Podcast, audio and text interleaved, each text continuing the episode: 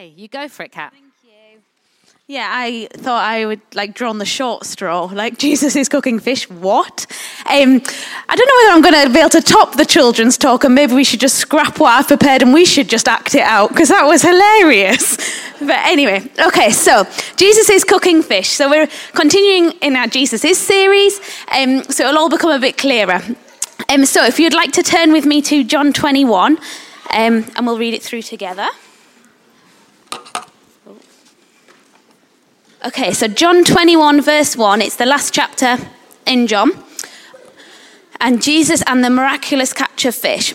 So afterwards, Jesus appeared again to his disciples by the Sea of Tiberias. It happened this way Simon Peter, Thomas, Nathanael from Canaan in Galilee, the sons of Zebedee, and two other disciples were together. I'm going out to fish, Simon Peter told them. And they said, We'll go with you. So they went out and, and got into the boat, and that night they caught nothing. Early in the morning, Jesus stood on the shore, but the disciples did not realize that it was Jesus. He called out to them, Friends, haven't you caught any fish? No, they answered. He said, Throw your nets onto the right side of the boat and you'll find some. When he did, they were unable to haul their nets in because of the large number of fish. Then the disciple whom Jesus loved said to Peter, It is the Lord. And as soon as Simon Peter heard him say that, um, so heard him say, It is the Lord, he wrapped his outer garment garment around him, for he had taken it off, and he jumped into the water. The other disciples followed in the boat, towing the net, their net full of fish. They were not far away from shore, about a hundred yards. And when they landed, they saw that the fire, a fire burning there with fish on it and some bread. Jesus said to them, Bring some of the fish that you have caught. Simon Peter climbed aboard and dragged the net ashore. It was full of fish, 153. But even with so many fish, the net was not torn. Jesus said to them, Come and have breakfast. None of the disciples dared ask him, Who are you? For they knew it was the Lord. Jesus took the bread and gave it to them and did the same with the fish. This is now the third time that Jesus had appeared to his disciples after he was raised from the dead. Okay, so the disciples have been on a bit of, it's fair to say they've been on a bit of a journey over the past few years. So in this story, we've got Simon Peter and we've also got the sons of Zebedee, so James and John. Um, and they were, if we remember, right back to the beginning of the New Testament, they were fishing when they very first met Jesus. And Jesus said to them, um, come, like he said to them, he called them to follow him. He called them to become fishers of men. So Jesus called them away from fishing. And over the next three years, these disciples were following Jesus, being with him day and night. Um, they watched all his miracles. They heard his stories. They were listening to his teachings. Um, and yeah, they were just, they were just together all the time. Jesus was molding them. They were learning. They were growing. They were developing. And then we know that Jesus was then arrested and he was then crucified. So you can imagine the disciples' whole world was then turned upside down. They were completely lost. They were confused, they were upset, they were sad. And then Jesus was risen from the dead and he has appeared to them twice. And both times he's appeared to them, they were in a, in a room with locked doors.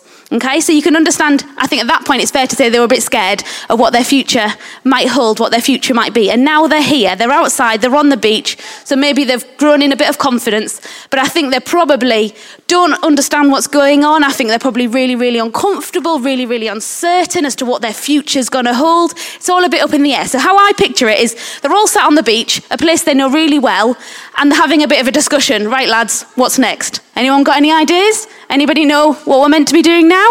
And Peter says, I'm going, I'm going fishing. And all of the rest of them say, Oh, yeah, yeah, yeah, good idea. Yeah, yeah, we'll come fishing too. And so they all go off fishing. And I just find it really, really interesting. So they've been on this huge, massive journey. They've changed. They probably don't recognize themselves from three years ago. But what do they do as soon as it gets really, really uncomfortable, as soon as they're really unsure as to what to do? They go straight back to what they knew before. They go straight back to the beginning. They go straight back to fishing. When we know that Jesus said to them, I'm going to make you fishers of men, not fishers of fish anymore. I'm going to make you fishers of men. Um, and they've just kind of gone back to what they know best. What is a, a place of comfort for them and what's a habit for them. And I was just thinking, is this what Jesus had envisioned when he was like on the cross, when he was dying for them? Is this where he really, really wanted them to be? Back in that fishing boat on the Sea of Galilee, catching fish, where he met them for the very first time. I was just thinking, where, where would Jesus want them to be? Because I really don't think he wanted them to be there. I kind of imagine it like um, a dad and, and his child, and his child's playing with some toys, and his dad comes along and says, Oh, do you know what? I'm going to I'm to teach you to ride a bike today. Come on outside, let's go and ride a bike. And they get on the bike, and he says to his kid, Right, sit here, hold here, put your feet here.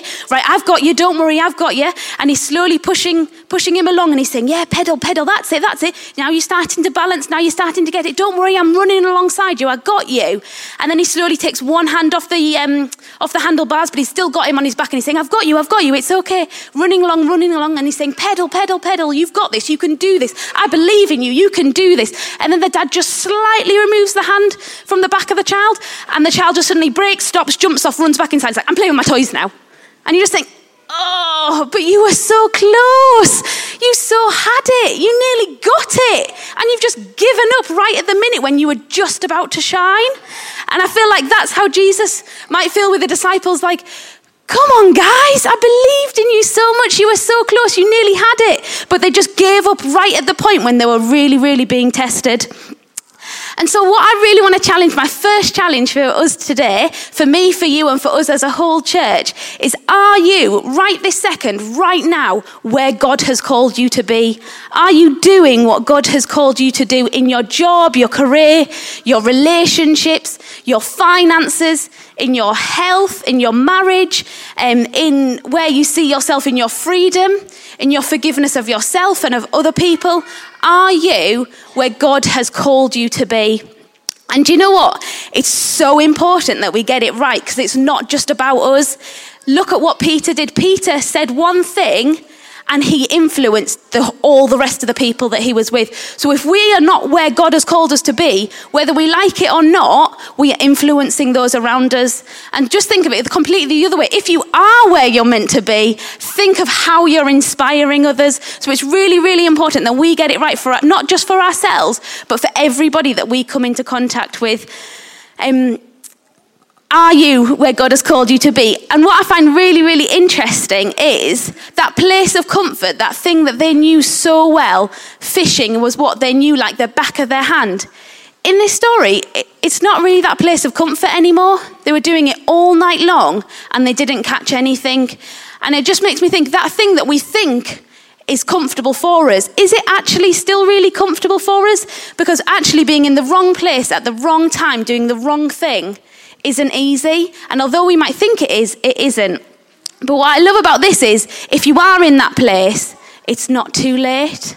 It's not too late. Jesus knew that's where the disciples would be. That's why he went there. That's why he was already preparing the fire. Jesus knew. And Jesus, Jesus knows you today as well. And he is ready to, to reach out to you and say, Come on, Let's go to that place where I called you to be. Don't stay where you are when, if you know that's where you're not where you're meant to be. So, are you where God has called you to be? Okay, next point. Um, the disciples couldn't see Jesus. So it says that they were about 100 yards away, which isn't far. You can definitely see 100 yards. But possibly, maybe it was just because it was the break of dawn. It was a bit dark. They couldn't see. They couldn't see it was Jesus. So they were fishing all night. They're experienced fishermen. Then all of a sudden, this guy rocks up on the beach and says, "Oh yeah, why don't you put your nets on the right side?"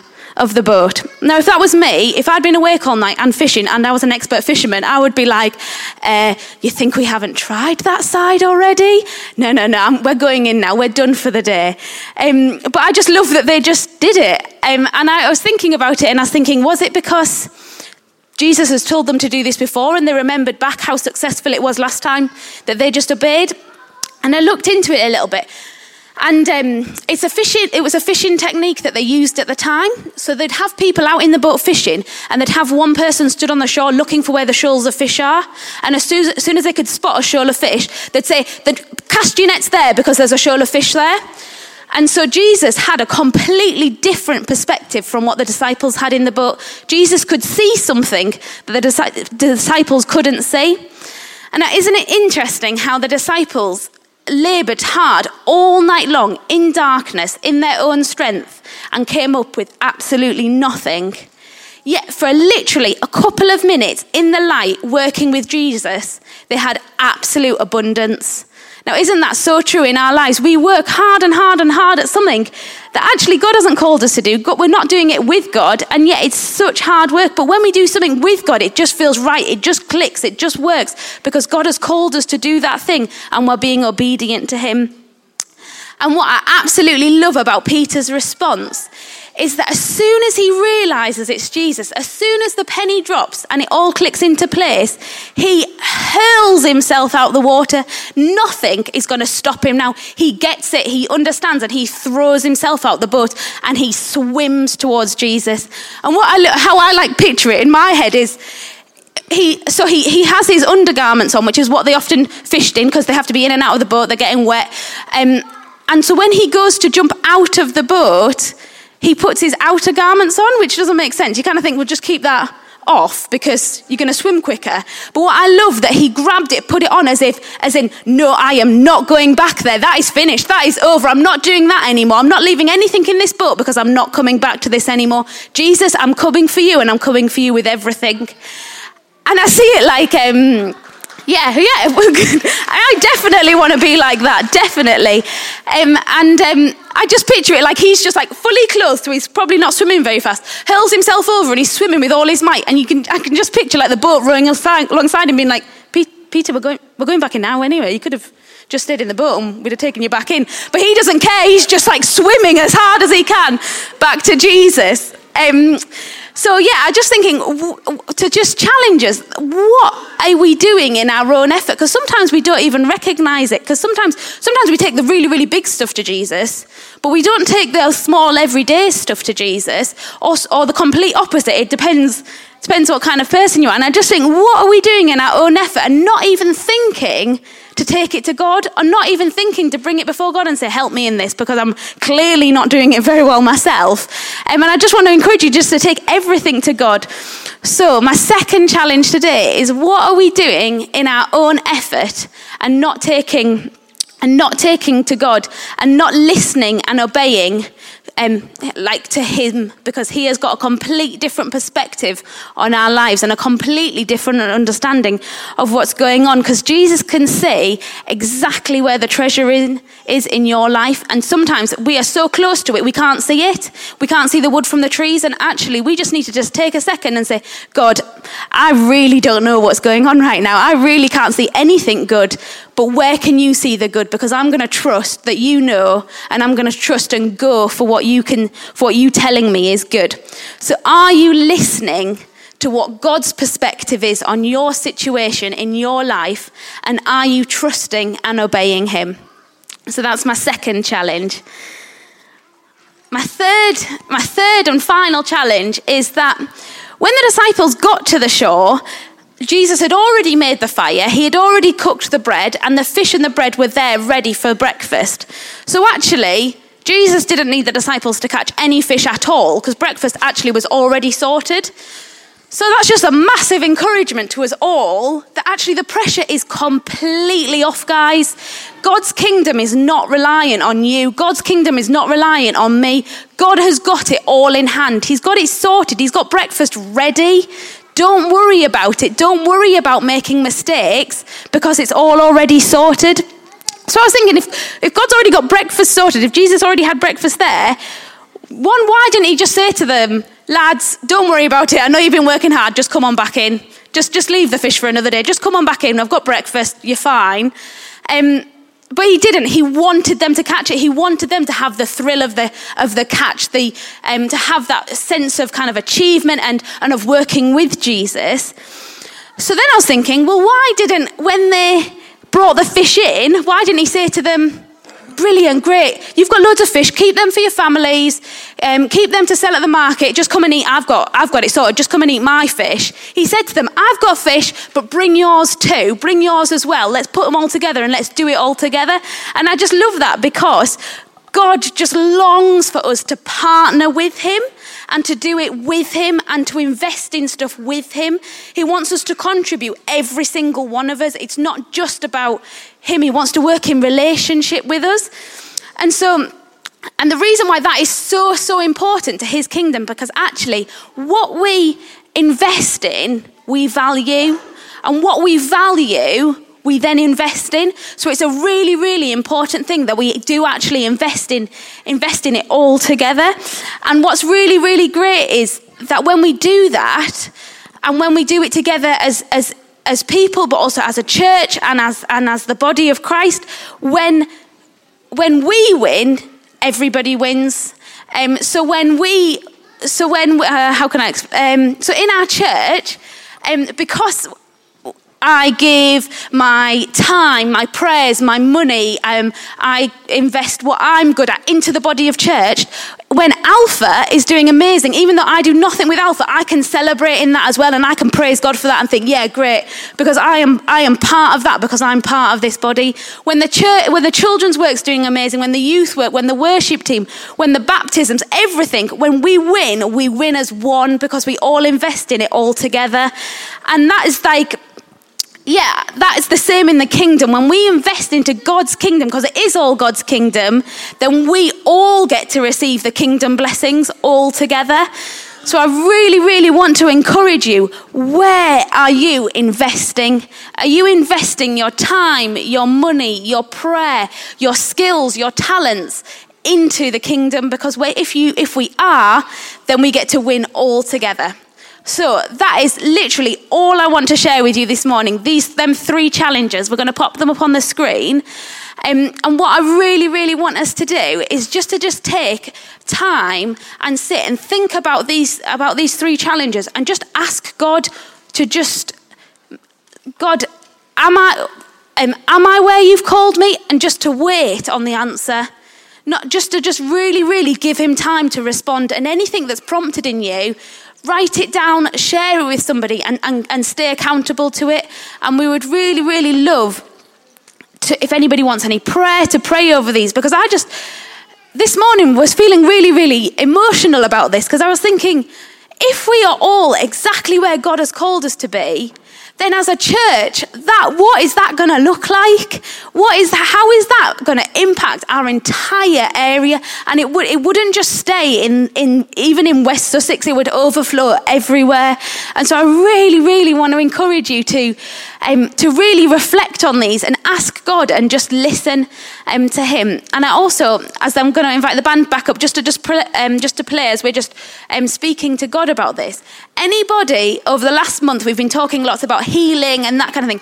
Anybody that's come up for healing and hasn't yet been healed, I want you right down here at the front. And I think every single week until you are healed, right down at the front, at the end, until you are healed. Anybody who hasn't yet been forward for healing and they know that they've got something, it doesn't come be something really, really small, like a bad fingernail, or it can be something massive. I want you right here every week and saying to God, I believe, God, uh, come on, heal me, heal me. And I think, let's not give up asking for the good stuff, church. Let's just just run into it. I just really want to encourage us that just go for it. Come on, let's just let's just be transformed.